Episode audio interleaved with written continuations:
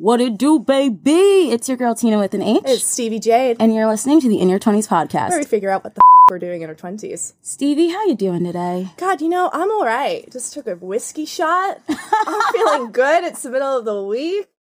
You know, how are you? You know, I never thought I'd be the girl to have a whiskey shot at 9 a.m. You are now. Oh, I don't want to be that girl, please, by all means. I don't think I remember the last time I had whiskey. Oh, I love a whiskey. I have whiskey in my drink, some mezcal, some tequila. I like it all. I like whiskey in your stuff. mezcal? No, just don't mix it up. The way that you said it, I was like, am I missing a No, let's have them all separate. Have them all separate, but I can have them all in one night. Okay. Stevie's hangovers are probably a lot different from mine. Pretty much. So today, Stevie, should we let the people know why we're having a shot at 9 a.m.? Well, guys, we have our first guest on for the season. Whoop, whoop. All right. Like, I feel like we just need to introduce him. And we also totally forgot to ask him how to pronounce his last name before starting this. So we're just going to try it. I'm going to say it because I actually Googled it, I have to say. Because how do you pronounce it? I'm not good with the Italian name. Is Italian. Yes. Uh, Nick or Ercolano? Spot on. Woo! I was- Nick Ercolano. I was really excited to see how you guys went along. The pronunciations I've heard throughout my life, like teachers trying to pronounce it, they start throwing like I's and, and U's in the middle of the name. I'm like, it's not, that's not even there. It's like, Yeah. Yeah. Wow, I'm proud well of done. myself. Yeah, Nick Ercolano, founder of BDGE Media. Welcome to In Your 20s podcast. How are you? I'm amazing. I will say, do you guys know how old I am? Well, that was going to be That's our our first, first question. question. Okay. Well, Should, do you want us to guess or are you going to tell us? Uh, I wasn't going to make you guess, but since you brought it up, I, yeah, let's, let's go with a guess. Oh, I like a guess. Um, Well, you've been in the city, you've lived in the city for a few years now, right? Mm-hmm. After being in Jersey. Guys, we love a Jersey guest on. Let me just say that. I'm going to guess like, oh crap, 20. At first, I was going to say like 26, but now my guess is 28, 29. I was going to say 28, but you look younger than that. Yeah. You could pass for maybe 24.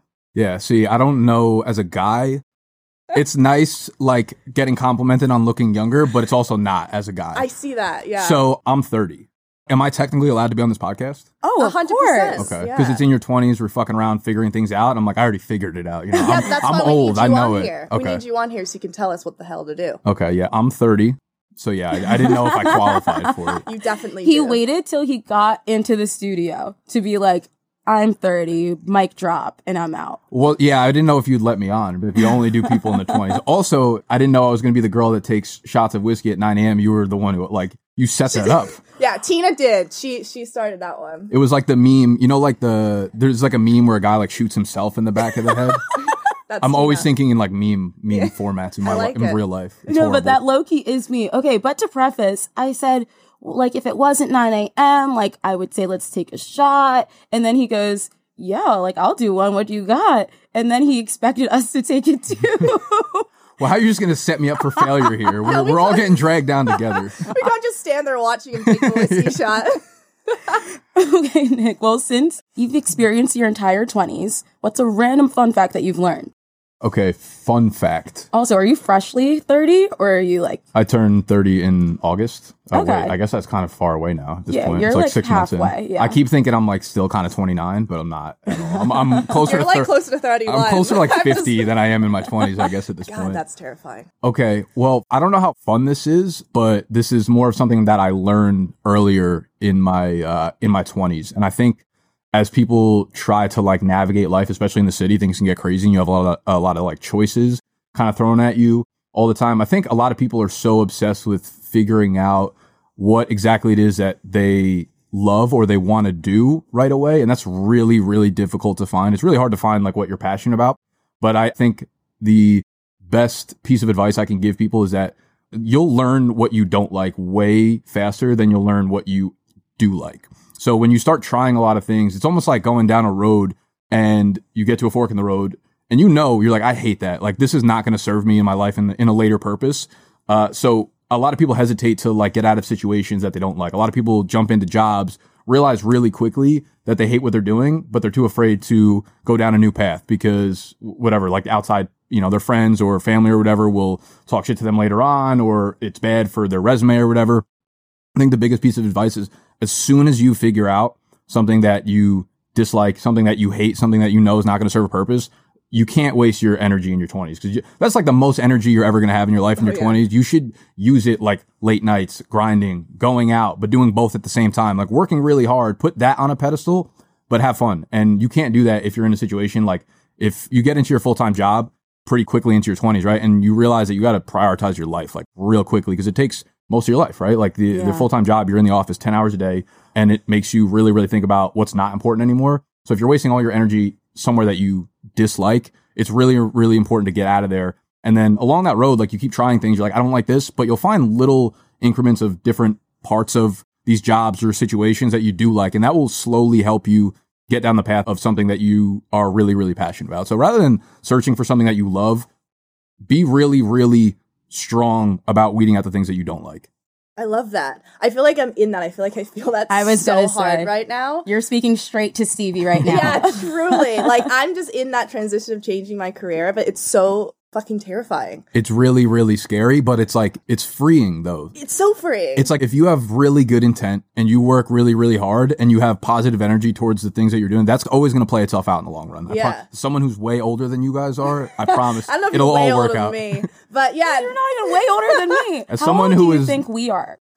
Oh, This is oh. f- up to ask. He's about to be like, my mom told me never to ask a woman her age, but no, now you have just to always guess. shoot two years lower than you think. Yeah, I'm going to go 26 and I'm going to go 24. You got that. Wait, right did you research head. us the way we researched No. you? No. Damn. Was that was that perfectly correct? Yeah. Yeah. Damn, I'm good. Let's Right go. on it. Jeez. Holy shit. Not me exuding 24 year old energy. I know. It's good. It's good. Youthful energy is like so. You need to find things that continue to give you youthful energy. I It's swear. fine. You have more youth, youthful energy than I do, apparently. So Honestly, as soon as you said shoot two years lower, I thought he was going to guess 21 for me and I was about to leave. I was about to walk about. out. I thought about it for a second.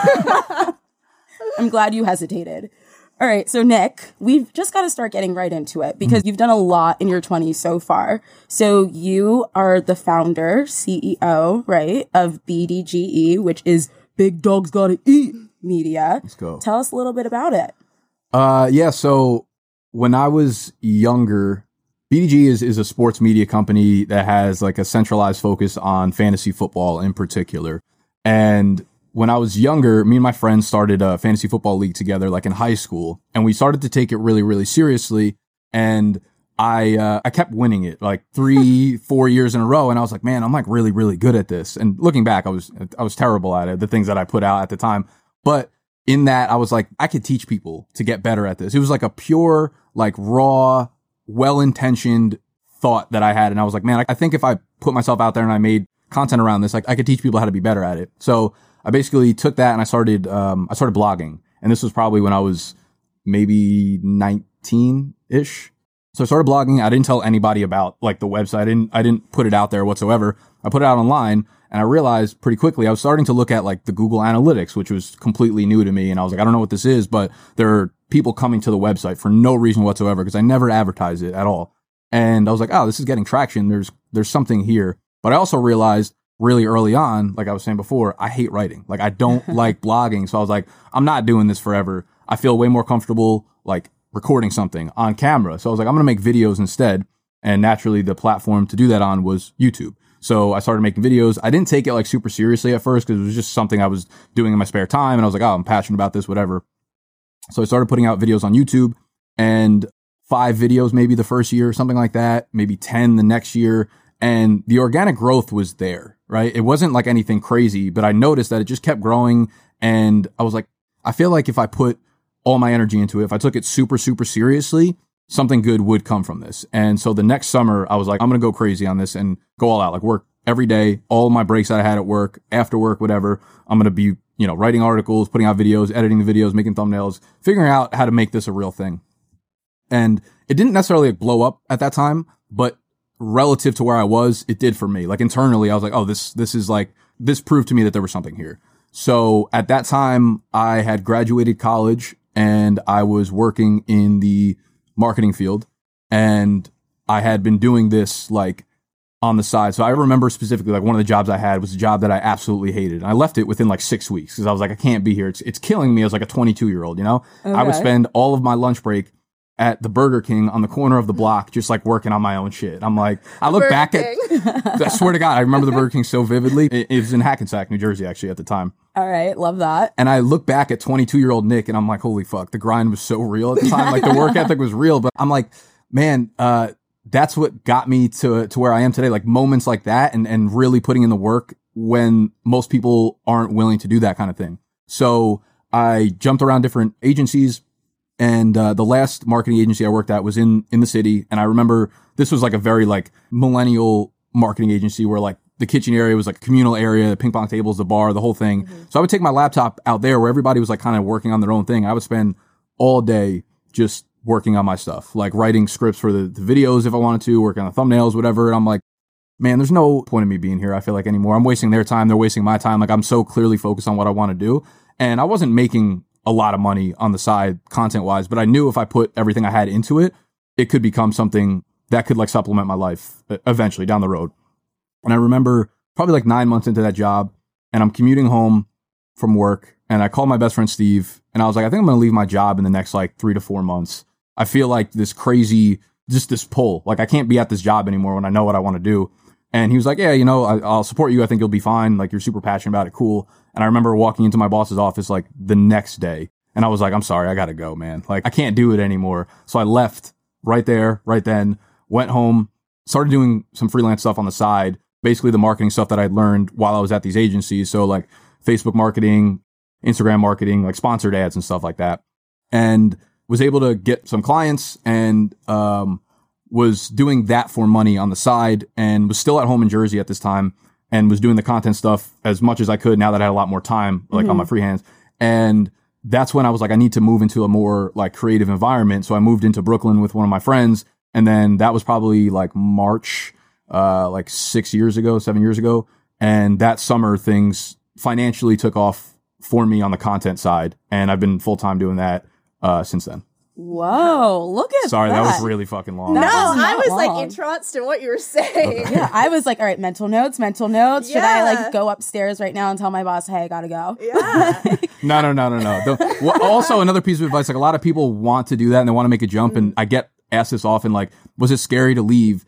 I had a lot of momentum going into it. I was already making money on the side, and I had seen year over year over year kind of the upward slope of where it was going and where my energy was. So it wasn't like one day I woke up and I was like, I want to make a podcast. I'm leaving my job. It's like I really, really strongly advise against doing something like that. You either have to have momentum, or if you want to have no momentum and jump into it, you need to like say, you need to obviously be super subjective of where you are at in life, right? And if you're mm-hmm. like, I need a runway of two years in order to do this with no strings attached, you need to save up money for two to three years to have that runway for you. Yeah. You know, like I, I think a lot of people love seeing the craziness of social media and being like, things can take off in a second, but projecting for virality is the easiest way to fail.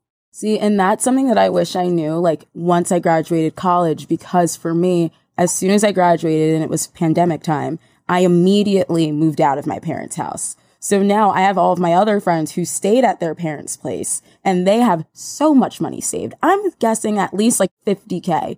And here I am with 2K in my savings being like, oh, like maybe I should invest in this, invest in that in order to go to a different like area of my career that I want to focus on more. But I don't have that like safety net as much as I would have if I would have just kind of waited a little bit. No, I feel that because a lot of my friends out of college got fancy like finance jobs in the city. And I was like, fuck, man, I would kill to be out there like making six figures, 22, 23, 24, living life. But I was, I was really, really hell bent on, I, I feel super fortunate that I knew what my passion was at a super young age and I was able to like really commit to it. So at that time, I was like, man, I'm going to live at home while I'm 22, 23, 24, just kind of like eat the shit and be like, man, this kind of sucks, but I know where I want to go. Let me set myself up for future success. And that was the way I looked at it. And it's really, really tough. Again, going back to like social and how crazy things are out there to actually buy into that being the story. But I would say like you guys just learned about me in the last like two, three weeks. I've been doing content Who for 10 years that? every single day. What if we've been following you for a decade? I have not. I- I'm sorry. that would be awesome.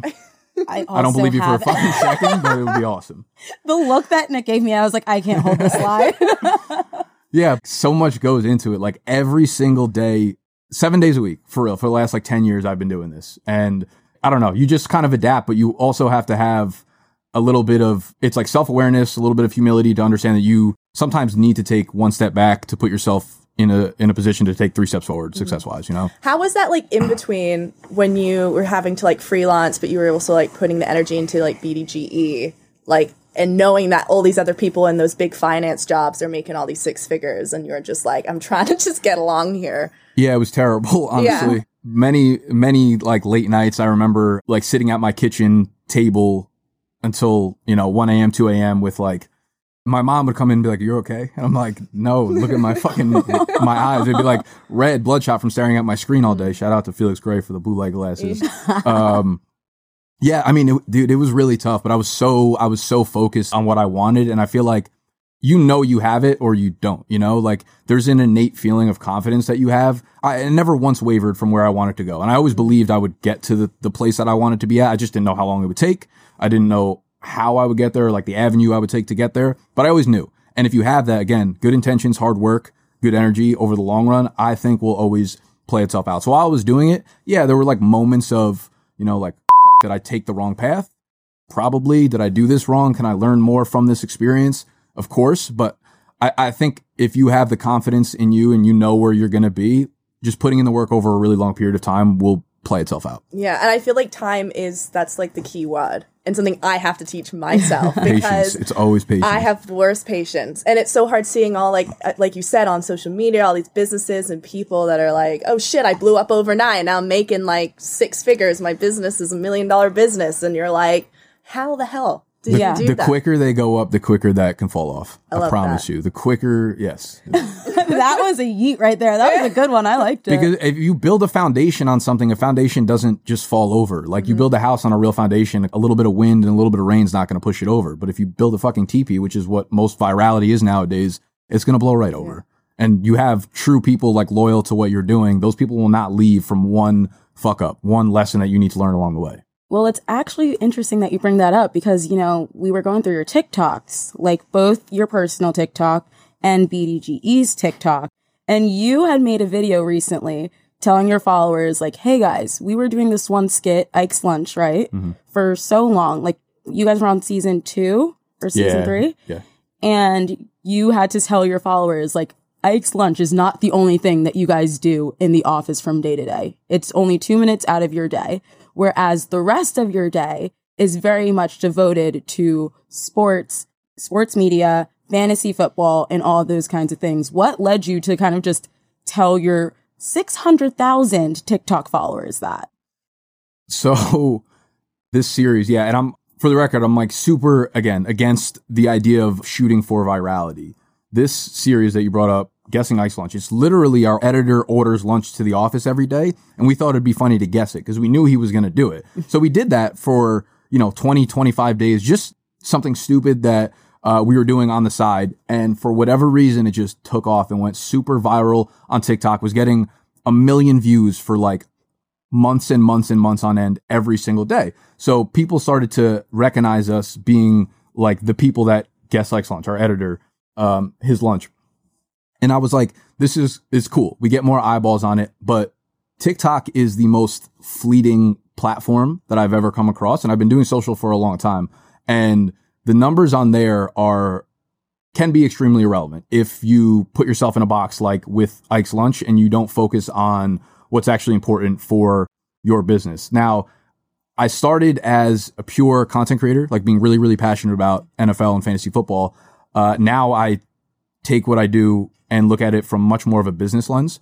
And we have an office space and I have employees under me. So when I think of things that I need to do, unfortunately, I have to think of like the financial and monetary backings for what I do, right? So for me, I understand what makes our business go. I understand that at the end of the day, like if all else fails, a really, really high quality piece of fantasy football content that we put on our YouTube channel will make every other thing fall in line. So when I realized that this thing kind of took off and went viral, I felt like one, it didn't do anything for us other than people recognizing us off TikTok. In the real world, it doesn't actually do anything for you a lot of the time, unless you're giving like pure value to people and you're able to like link it with what you're doing business wise, it will not have a huge effect down the line. So I realized that we were using a lot of our energy and a lot of our focus started pushing over there. And that's to no one's fault. Like you find a, a moment of virality. For us, it was months and months and months of it. It's like, okay, this is kind of cool. Like, you know, let's like buy into it. But as soon as I realized it doesn't translate to anything actually meaningful other than like having some fun, I realized I needed to like put my foot down and say, you know, we got to get back to the basics. We got to get back to what got us here in the first place. Cause we started doing that when we got the office space in March. I was able to afford an office space here with employees prior to us even starting TikTok. This Isn't happened that on such a pinch me moment? Sorry to interrupt, but isn't that so cool to think about? Yeah.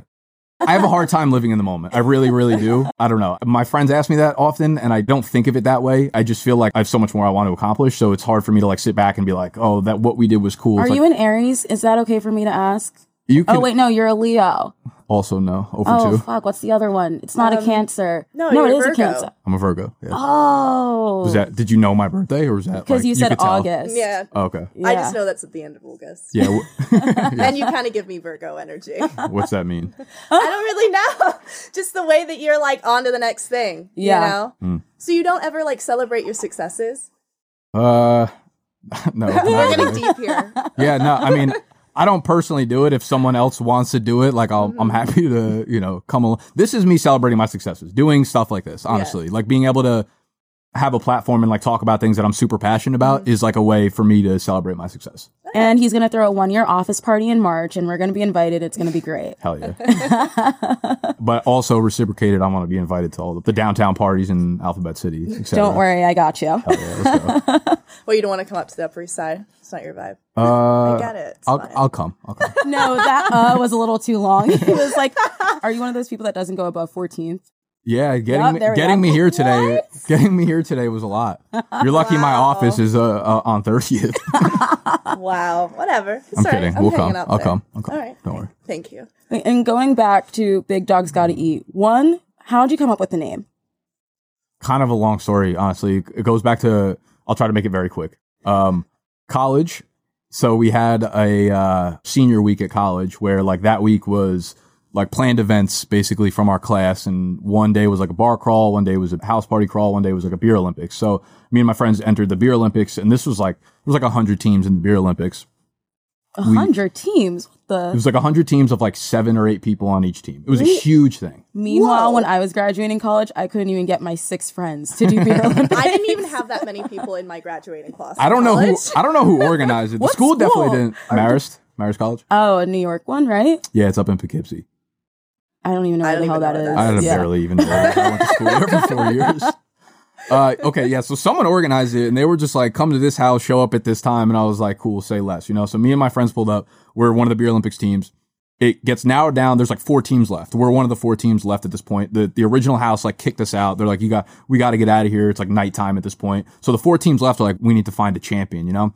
We're we're gonna go to a different person's house. So we shifted houses at this point. Just the four teams remaining, and I think there was like five games maybe altogether, but the fifth game, if it went to a tiebreaker, was just a, uh, a boat race. It was just like literally fill your cup up to the top and chug it as fast as you can. It's like four on four, right? So it's like your best versus their best. And I was really, really good at chugging back in college. so they put me as the anchor. I was like the last guy. And for whatever reason, when we won the semifinals and at the end of it, when I slammed it down, I yelled out like big dogs got to eat. And like the rest of the team just kind of like let out a weird bark, you know, everyone was like, "Hoo, hoo, hoo, hoo." so it became like our rallying cry and we ended up winning the whole thing. So we won the entire beer Olympics. lucky.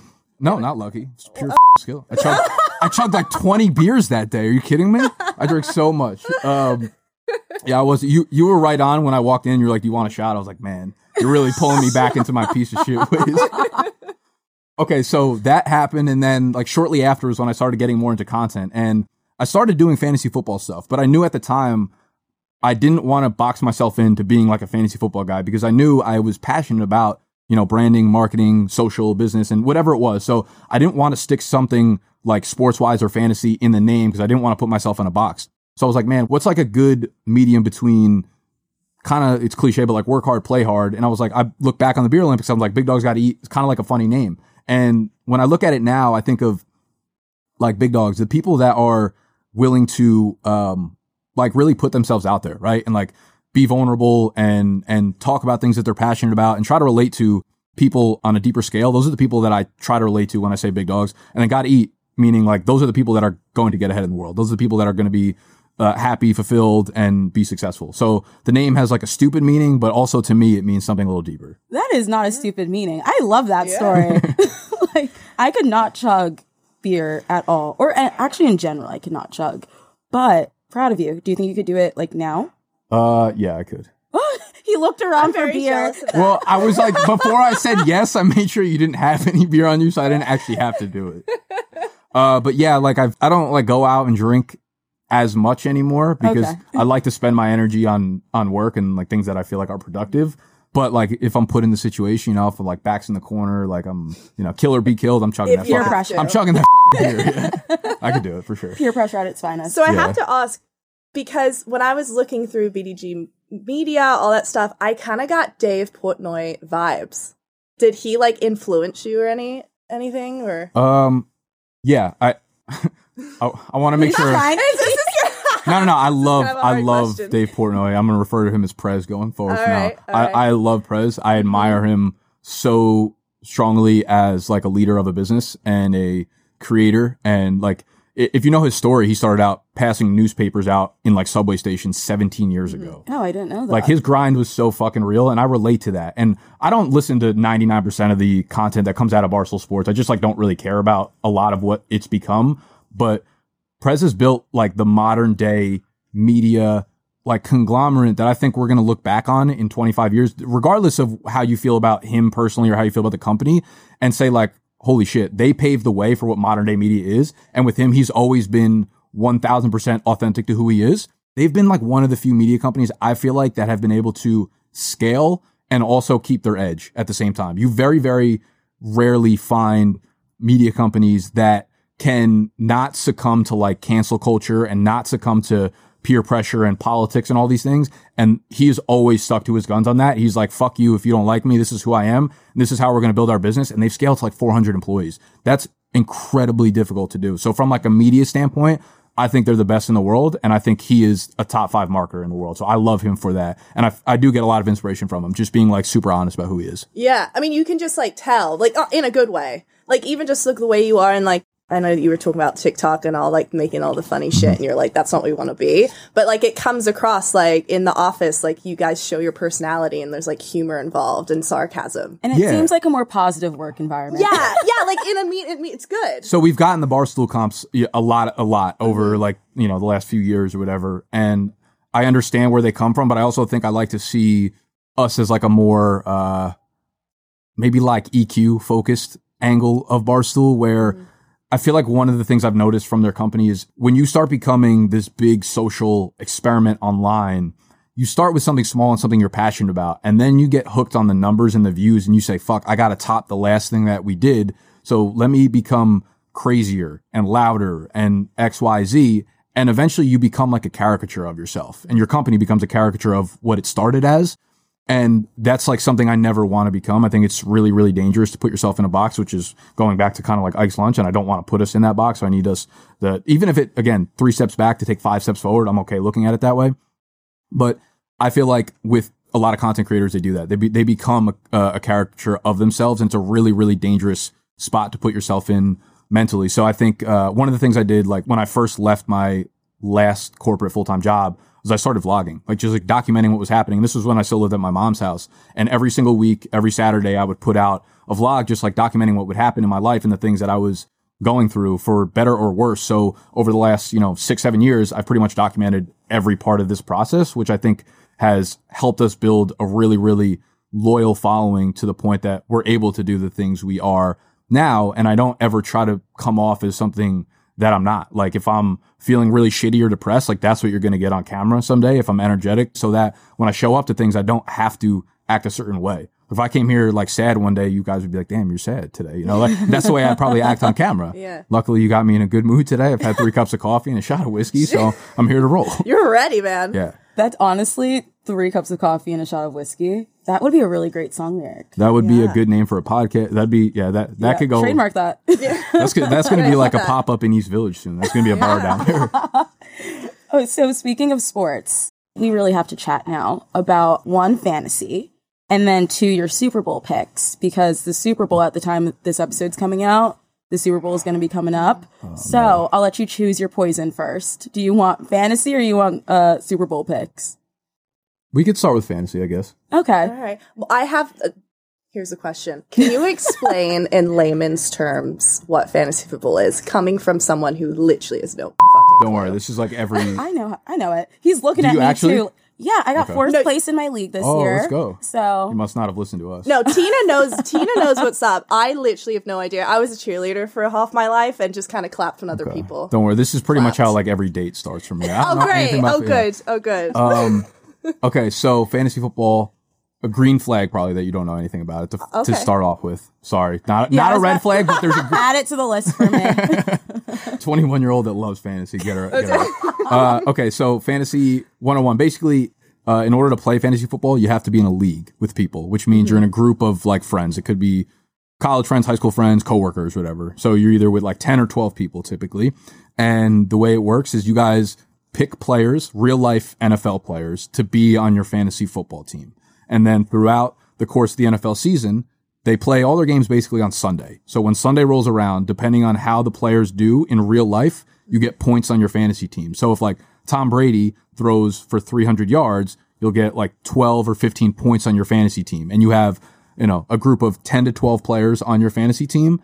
And depending on how they play on Sunday, that's how your points will kind of, uh, that'll be the outcome of the points. And you play one of your friends each week, every single Sunday. So you guys might play each other in week one. And when you do that, one of your teams will have more points. So you get a win for that week. And then over the course of the season, your record after 16 weeks will be, you know, 13 and three or 10 and mm-hmm. six or eight and eight or whatever. so it's not team based, it's player based. It's player based. Yeah, completely. Oh my god. That just blows my mind. I thought that it was like you picked teams and like who's going to win and like That's like gambling, like betting. You could do that. I could do okay. Yes. I could. You could. could do that in New York now. Just became legal like uh, a year ago, eight months ago or something like that. Okay, but fantasy fo- We'll talk about that you're lit- afterwards. oh, yeah. you can let me in on the know on that one. Um, so you basically pick players. So how does it? So how do you get points based on how that player's team? Not the team, how they do individually, how their stats come off. So like touchdown, if they get into the end zone, they score a touchdown. Mm-hmm. That's a lot of points. They get a lot of yards. That's a lot of points. So realistically, you want to pick players that get the ball thrown to them or handed to them often because that's how you like accumulate yards and points and things like that. Right. So you essentially like need to know your shit. Correct. And that's where like a company like us would come into from like a very high level standpoint. If the NFL season starts early September, we're spending the summer months like June, July, August, basically from a very bird's eye view, telling people who they should take on their team and who they shouldn't take on their team. And there's a lot of like numbers and nuances behind that. And a lot of people play in leagues where the rules are very specific. So there are different like angles that we have to approach it at. But that's, yeah, from a very high level view, like that's the kind of videos and analysis that we do. So that's like the services that you sell essentially. Yes. So like basically whatever level of the service it is that they get that information. Yeah, so we'll put out content for like, you know, three or four months helping you uh, prep for your draft, right? The draft is like the big night each year where right before the season actually starts, where you got to pick your team. So like you and your 10 or 12 friends might get together physically together and do like a draft, right? Or that's when you pick your players, or you might just do it online. Doesn't matter. But there's one night where you draft all the players that are going to be in your team for the whole year. So we're prepping them for that one night basically. And what we'll do is we'll help them, um, you know, we'll give them these videos and, and help them learn throughout the process. But what I found is you can productize things by organizing, right? Like they can get all the information that we might sell in a product throughout YouTube or TikTok or Twitter or whatever. But there's so much of it that it's like, it's not a realistic thing for them to be able to get it. So what we do is say, Hey, we're going to like neatly organize this, package it, almost present it as like an online magazine for you. So you get our best, most relevant, high quality pieces of content in one place, structured in a way that saves you time. So like when I'm selling a product, I don't think of it as selling information. I think of it as organizing information that I already have out there. So that's like one of our main products that we sell. And then there's like different like monthly memberships, which I look at as more of like access to, to me as a person or the brand as a person. They want to be in like private live streams or, you know, things like that. Um, so that's how we would typically like productize. Okay. So going back to fantasy football, what are like your top tips for someone like getting into it for the first time? Pick the hot players. Yes. That's what I did, and it worked in my favor. realistically, so fantasy is a uh, yeah, not a terrible strategy. Honestly, I would do the same. fantasy is it's so. This is coming from someone who talks about it all the time.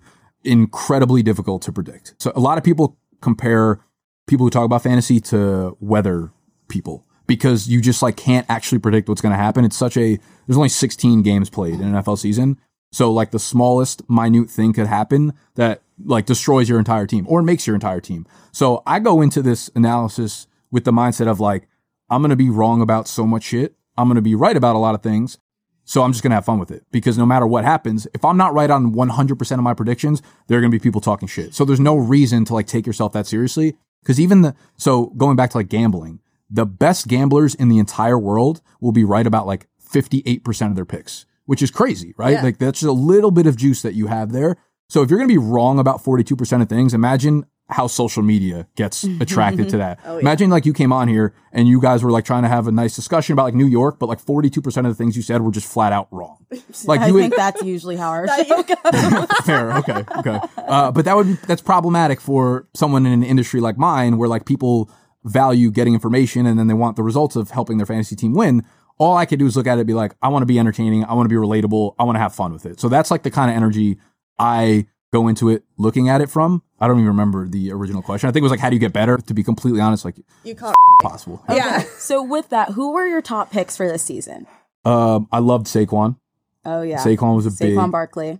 Don't look at me. I have no fucking clue what you guys are saying. he had a big year. Um, Saquon was a big guy. Was he your first pick or no? he was not my first in my like main league that that league I we started back in high school. We still do. We're like 15 years in right now. Love that. My first pick was Justin Herbert, Chargers quarter. We played a two QB league, a two quarterback league. oh, okay. Yeah, which makes that position super valuable because they run out really quickly. Yeah. Yeah, Herbert was a disappointment. So that was not a great pick by me. Saquon, I actually could have taken Saquon there, but yeah, Saquon was a great pick. Uh, Herbert was not good. Hated Najee Harris, which turned out really well. Um, honestly, I'm, I don't, I don't know if you guys want to keep doing fantasy shit. 'cause- Well, I could because No, I, I, find get this competitive. interesting. Okay. I know I do. Because my first pick was Travis Kelce because my team name is Killer Trav Fan Club because I love that man. okay. And then I went for Josh Allen. And then I went for Jalen Hurts. And Oh, we're not a two did- quarterback team. but I was like, I'm going to pick the people I want first and I don't care the order. Uh, I don't know if you could beat those first three picks if it were not a one. If you're playing in a league where you only start one quarterback, don't pick two quarterbacks. Okay, to. Should go without saying. but all three of those were absolutely like fucking rocket picks. Those were awesome. Well, they also, my friends, they said to me after I was like done with it, because I do my league with coworkers, and my friend said, Tino, why in the world are you doing it with like a tight end first and then you're doing other people? And I was like, no, no, no. My team name is Killer Trav Fan Club. I'm picking Travis Kelce first. You would be surprised. Like the funny part about like in that serious league, right? So me and two of my friends who are also in the league, literally we do podcasts about fantasy football. So it's a league of 10 people and like 30% of them literally follow the sport all year round, like in depth.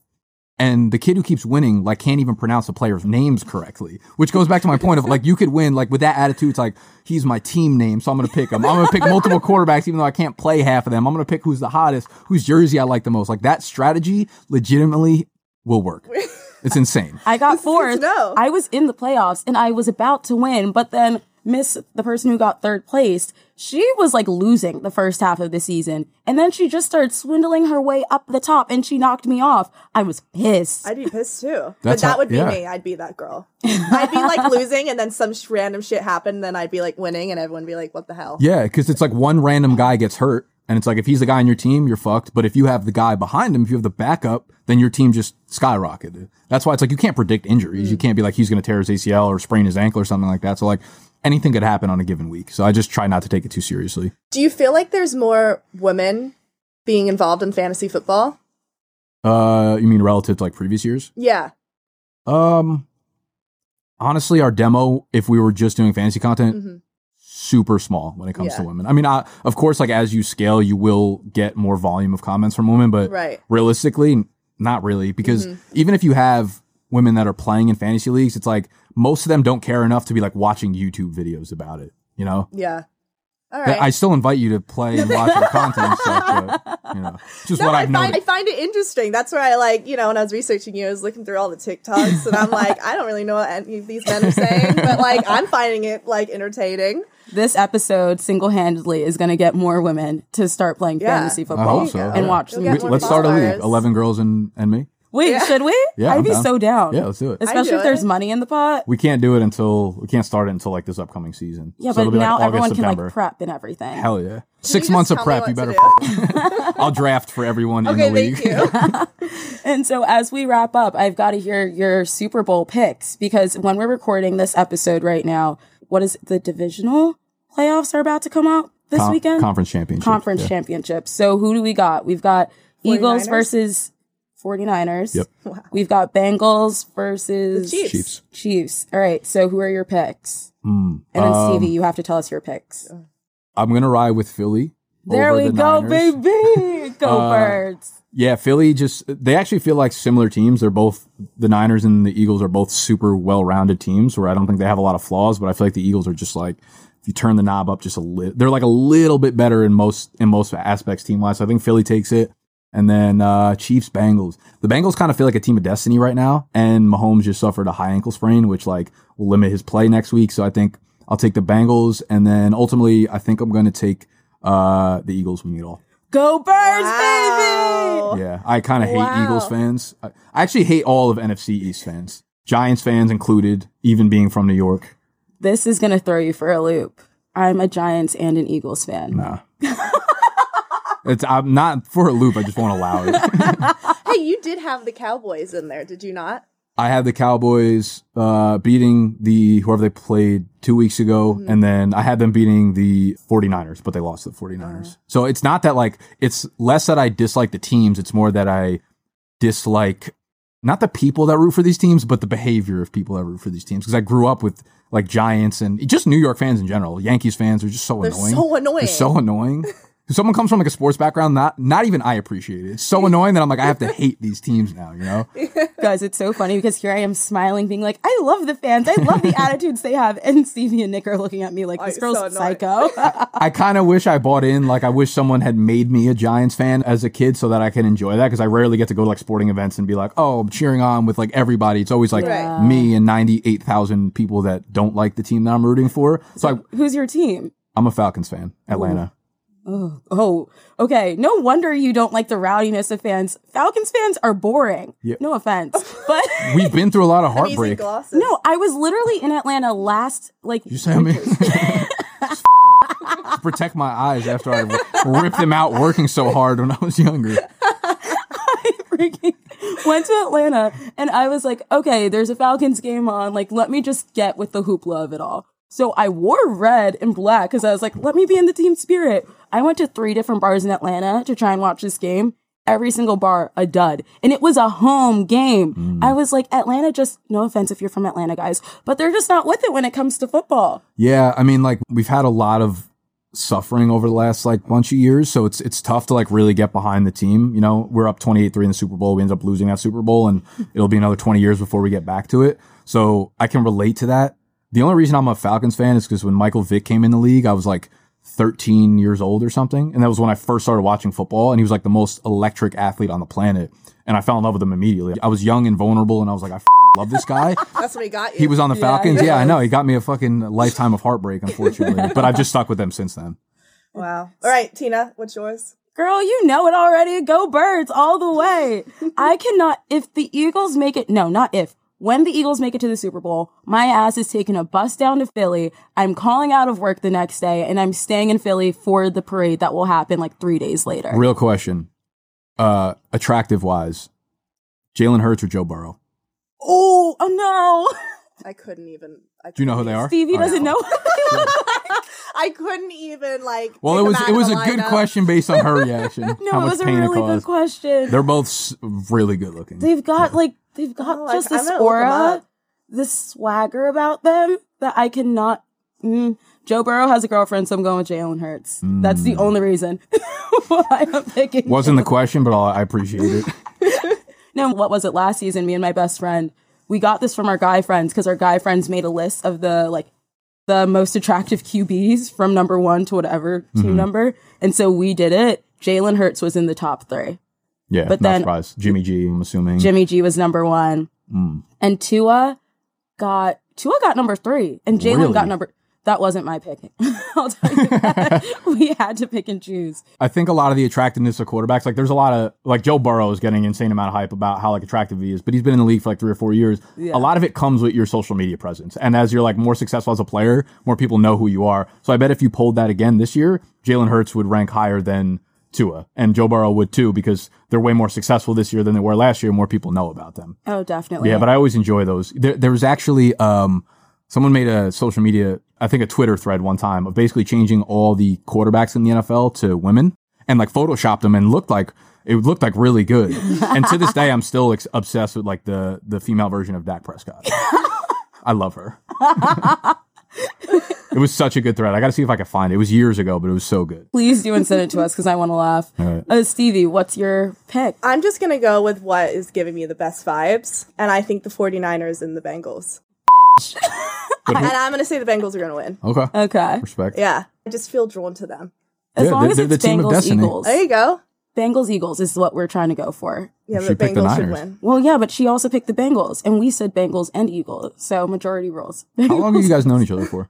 Uh, ooh, Since November. yeah, November, October. Yeah. Why? I was just curious. So you've been so you've been doing the pod. That wasn't there was no negative or positive connotation to that. Just curious. Yeah, no, I I, I came on in November for the second season. so you were just you had been doing it by yourself for a long time, and then Mm-hmm. you just asked her to co-host. I looked for a co-host. I put out an application on TikTok and Instagram. And there I was. Yeah. Why? Is it because we vibe so well together? Yeah, I, I was curious about it. Um, why are you looking for a co-host? I was so fucking burnt out and I needed someone to bounce ideas off of. And that was also going to hold me accountable. And Stevie does all of that and more. She's the best co host. And I was like, plus, it'll be fun to have like three people doing interviews as opposed to just back and forth. Because with two people, it can sometimes just be a question answer, depending on like if the person's comfortable on the mic or not. And so with this, we're having a great time. Yes, great. Yeah, no, it's a good dynamic, and I think it's super important. Like when I started doing content, I did it by myself for a long time, and I always felt more comfortable. I actually do, like on a normal day, feel more comfortable doing content by myself. But there's like this shared energy uh, about getting other people around you. That's like people ask, "Are you guys extroverted?" I'm like in between. In between, Mm-hmm. if you go to like a, a party or something, do you feel like you walk away with more energy, or are you like kind of like, ah, fuck, Depends. Depends. It depends on the people that are around me. fair? If it's a fun party, you're happy Right. Yeah. there. If I'm feeding off everyone has good vibes, then I'm happy. Yeah. I look at like content the same way. It's like you can have fun by yourself. And I think most people inherently are probably independent people. Like I like being extroverted. I like going out. If I'm in a social setting, it like gives me a lot of energy, mm-hmm. but I spend 95% of my time probably alone by myself. Right. And I like that. I think with content, that's also really, really important to get around people that do give you energy and can like build on top of what you're doing and are passionate about what you're doing. Like you guys have to have common interests and be able to bounce ideas off of each other. So that's important. I'm glad you guys found each other. It's a lo- you. long-winded way of saying that. I'm so nice. cry. It's probably the whiskey. Yeah. it's feeling warm inside my stomach, I can tell you that. yeah, I, I don't think it's left my chest yet. honestly. it's just been sitting there. So, all right. So now I've got another question for you. Because we actually didn't get to this, but now we can. You know, BDG, Big- Dogs Gotta Eat. That is such a mouthful sometimes. Let me just say it. My mouth can't move that One. I don't even know what's easier. When people are like, "What is BDG?" or "What does it stand for?" I'm not really sure. Like, because both of them are confusing as shit. One's long and one doesn't make sense. Like when you just say BDG, you know. Well, I'll Sorry. go with Big Dogs Gotta Eat. Um, when you're not working on that, your personal TikTok has since gotten a lot of traction. And so now we can talk about it with this extra time. Starting with, you posted a video on TikTok about your DMs, about the best ways for someone to shoot their shot. So, with that being said, what is your relationship status if you are comfortable saying it? Uh, yeah, I'm single as fuck.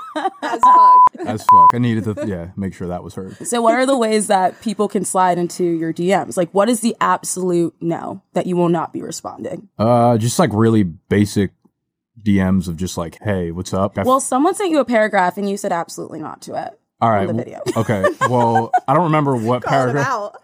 It was I was like, hold on. on the spot. was it like three paragraphs long and very in She depth? was so sweet. She was like, Hey, I really love your videos. I think you're so handsome. I'd love to take you out. It was too serious. I could tell you that's what it was. and because also other people in the comments agreed with him and was like, nah, that paragraph gotta go. It was too serious for someone that like doesn't know me at all.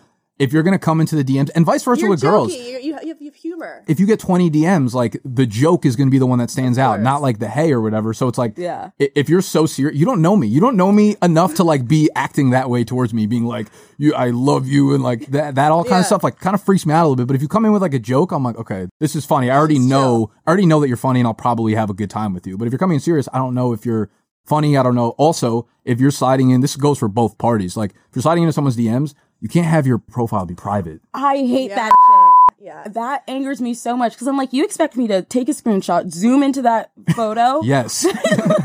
that is insane. blurry as hell. And you know what I do? I don't even give a fuck. I will follow them. To, s- if they look cute in the profile pic, I'll follow them. And like, if I'm not Do attracted, you I'm unfollow? yes.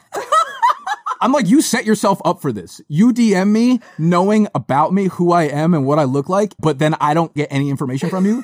Nick is a savage. If you're gonna get into the game, like if it's too hot in here, get out the kitchen. Jeez. But is that wrong? no, it's not. Right? No, it's not. I respect it, low key. It's not- but you guys are sitting here talking about you get all these like people sliding your DMs. People don't slide into my DMs. I get 50 year old Midwest white yeah, guys. I mean, to be fair, I didn't get a lot prior to like my personal TikTok kind of taking off, which was like a month ago. I would get 40 year old, 50 year old Midwestern men sliding into my DMs asking me for like fucking sock pictures a year ago. or I get like the old like high school guys sliding in trying to chat me up, and I'm like, you're nice, but you know, it's funny you bring that up because one time I was at a bar in Philly and I said to my, because I was with my college friends, and I go, guys, I don't want to go here because I know for a fact I'm going to run into people from high school. What happened? I ran into people from high school, and the guy that I had the biggest crush on in school comes up to me. He's like, Hey, Tina, I run away, right? And then once I calm myself down, I go back to him. I'm like, Hey, what's up? Like trying to act all cool and stuff. He, this motherfucker says to me, Yeah, so like, Tina, you're kind of hot now. I went, Excuse me. and I was And then gave did him that his do it for you? No, I said, I know. and then, yeah, he came back to the post game with us. And Yeah, yeah.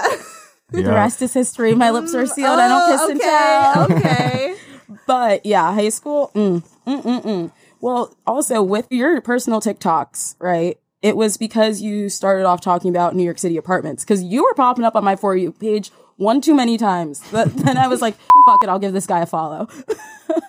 That's it, A it- pity follows. yeah, it's kind of fucked up. no, you're funny. You're funny. Um, Until he's not funny, then you can unfollow him. yeah, like it's not delivering anymore. Bye. it- it- this is karma for me following girls off of fucking Instagram.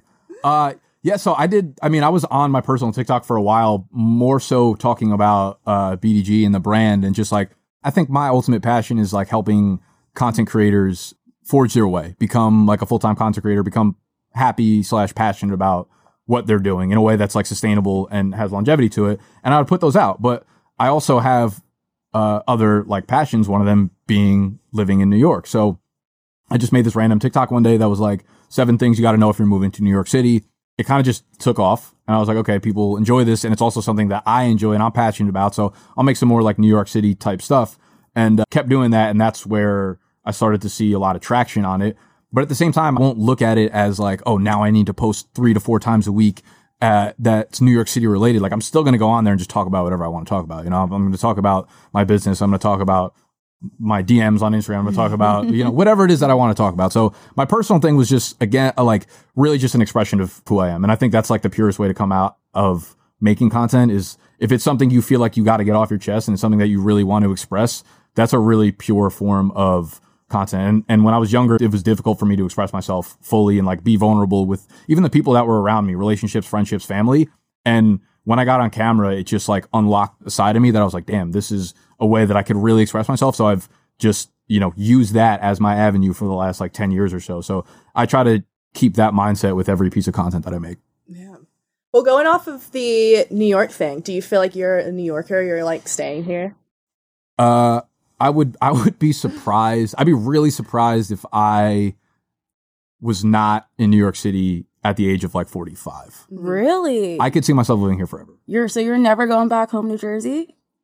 No, it would need to be some sort of like drastic shift in my mindset, which I just my mind is so fucked up that I don't really see that happening anytime soon. Or I like settle down with a girl who my initiative wouldn't be like, hey, let's settle down together in the suburbs or anything like that. But if they were really actively pursuing it, and I was like, okay, I'm kind of done putting 100% of my energy into like my passion and my work and stuff like that, I would be okay, like sacrificing my lifestyle for the other person if they really wanted that. But New York City just like, I don't know, it gives me an energy that I feel I'm always inspired by. Like I could walk down the street and be like, okay, like that was awesome. I want to make something about that, you know?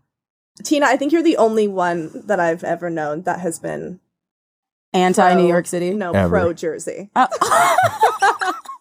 Yeah, like, you're the first one that's like, I want to move back to Jersey when I'm 28. girl, I'm also the same person who wants a ranch in North Carolina with a horse. Like, yeah, dude. Wait, you know what the funny part about, or not the funny part about the shit that annoys me so much is like I did an apartment tour about my apartment down in the West Village. Oh yeah, it was gorgeous. By the way, you decorated it so lovely. Thank you. I just got oh. weirdly into like home decor. I guess it's like really showing my like 30 year old self right now. But I was like, I want to, this is the first time I've had an apartment or a house that wasn't directly where I worked. So I was like, I mm-hmm. kind of want to make it like cozy and nice. So I put a lot of time and energy into that. So I, so I appreciate as that. you should. But I, I said the rent, right, in the video. And Yeah, he said the rent. I was like, oh, so I said the rent, and then that all obviously invites a million comments of like, you can get a fucking ranch in Nebraska for like half that price. I'm like, what the fuck am I gonna do in Nebraska? So those comments they drive me wild for a second, and for me, it's just like so subjective to New York. And um, I also like you said you grew up in the suburbs, yeah.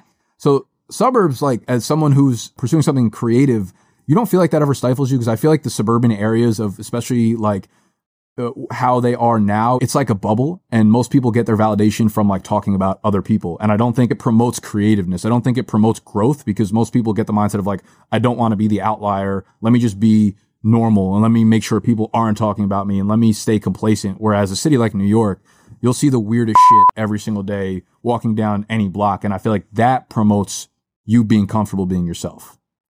See, I 1000% agree with you because I know that if I was still in my hometown in Jersey, granted, I, my hometown, like the people from there are very creative, but I would still feel really weird just trying to create content. People would be talking shit. I would not be happy. So I think for me, in an ideal world, I would leave New York, go to Philly because what I'm paying in New York and what I can get in Philly completely You're, different. you're the people in my TikTok. yeah. Okay. Fair. So you want more space in your home than I have opposed too to much what's shit. around it, the environment that you're living in. And I also think New York is just too fucking hectic. Like my brain Not is on the Upper always East Side, constant. Tina. We're chilling. That's true. There are areas. There are chilling. areas, but they're pockets and they're far from where I want to go out. They are not far. Upper East Side to West Village. How far is that? It's a long distance long. relationship. It Put is it that not. way. It is not. Come That on. is like Hoboken I to Brooklyn. Yes. I have been doing this for eight years. It's easy. It I go is to I go out in Brooklyn now. It is nice to separate church and state a little bit. It does like save you the mind space, but I don't know. Like I thrive on chaos. So the hecticness of New York is like what I need. Maybe it like helps me shut my brain down a little bit, which is weird it- and ironic, but Avoiding some feelings. yeah, hundred percent. But I'm okay with it. I'll push through that, and when I'm like 40, I'll figure it out. I'll go to therapy. Yeah, I was gonna say I'm the opposite. Like my brain is too chaotic that I need my surroundings to be calm in order for me to like find a balance. But like, I was actually thinking about this on the way over here because I'm walking through Times Square and I'm like, this is fucking place, bro. But I'm also, I feel a weird, relaxed version of myself when I'm in Times Square. And I think it's because relaxation to a lot of people is probably like sitting on a couch or sitting on, you know, doing nothing or like listening to music or watching TV shows. Uh, and I feel like I relate to that, but I also relate to the fact that like relaxation as a whole is kind of taking your mind off the things that are going on in your life, right? Like you're looking for outlets. So if there's craziness happening around you, it's very hard to focus on the craziness happening internally. Yeah, That's I an get ex- that. extremely unhealthy way to look at it. but like, it's a no. realization I had. I get that. I feel the same way. Like that's why I love living in the city and I literally don't ever put my blinds down because I will I like seeing other people like up at like four AM and I'm yeah. like, oh shit, I'm not alone. What floor do you live on? I'm on twelve. Okay. Yeah. What floor are you on? I'm on the fourth floor, but Is that the highest floor? Uh, I think there's maybe two above me, but I had an apartment when I lived in Hell's Kitchen that was on the ground floor. And most people were like, oh, I would never want to live there. I fucking loved it. I loved keeping the windows open. I loved Yeah. people like walking by. Like I wasn't doing anything, but like Yeah. that in itself weirdly like gave me energy. And I love the ground floor of apartments for as much shit as it gets for like noise and people and all that kind of stuff. I'm like, give me that all day. You're crazy. I know. Living on the ground floor? Yeah. That's wild. Not only am I on the ground floor now for this new apartment, I'm in the basement because it's a duplex. You're in the That's how I had in Hell's Kitchen. The basement's weird, but like the the, the ground I still have windows though in the basement, so it's good. okay. But like we'll see. I don't know. I'm great. by the time this episode comes out is the day I'm moving in. So Where uh actually I guess I can't really ask you. but wanted to get into afterwards, specific- Yeah, yeah, yeah. afterwards we'll talk about we're in Alphabet City. That's exciting. All right, now we've got to wrap up before Kay actually kills us Yeah. Okay. for this. But Nick, we might have to have you on for like a part two or something soon. Yeah. I would- yeah, I'd, I think I'd have be so honored. more questions. Yeah, we Have you like done a part two with anyone? uh two people. Dina, my best friend, and Joey, who was the first guest ever on the podcast. So pretty much you're not special. Okay. You'd Oh. be Yeah, my that's pretty you'd be my first part Elite two. company. Oh, there you go. Boom. Elite company. Let's go.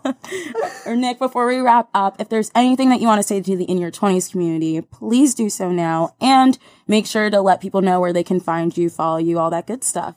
Um, I could probably go back to kind of how I started the question that you asked is like figuring out the wrong things is a lot easier. And I just, I don't know, just really f- like covet your energy. I think that's the most important thing when you're in your 20s because you're never going to be as passionate and as energetic as you are from ages like 21 to 35. And I think that's, it's the most valuable resource as humans that we can have. If you put that to good use, the money and all the petty shit falls in line when you focus on the important things when it really comes down to it. Um, so that would be my thing is like, it's not worth wasting your time and energy on things that don't actually fill you back up with energy. So that would be where I leave them. Uh, you can find me at Nick Ercolano. It's E R C O on, I don't know, TikTok, Instagram, Twitter, wherever, all the social medias. Cool. Well, be sure to leave all of your like handles and whatnot in the show notes below. Guys, if you enjoyed today's episode, which I had a fucking blast. Yes, I think this may have been the best one yet. Yeah, I'm really loving this. If you guys enjoyed the show, please leave a review. Follow us on Instagram at In Your 20s with a Y S, not an IES. My name's Tina with an H. And I'm Stevie Jade. we'll catch you next Wednesday. Bye, peeps.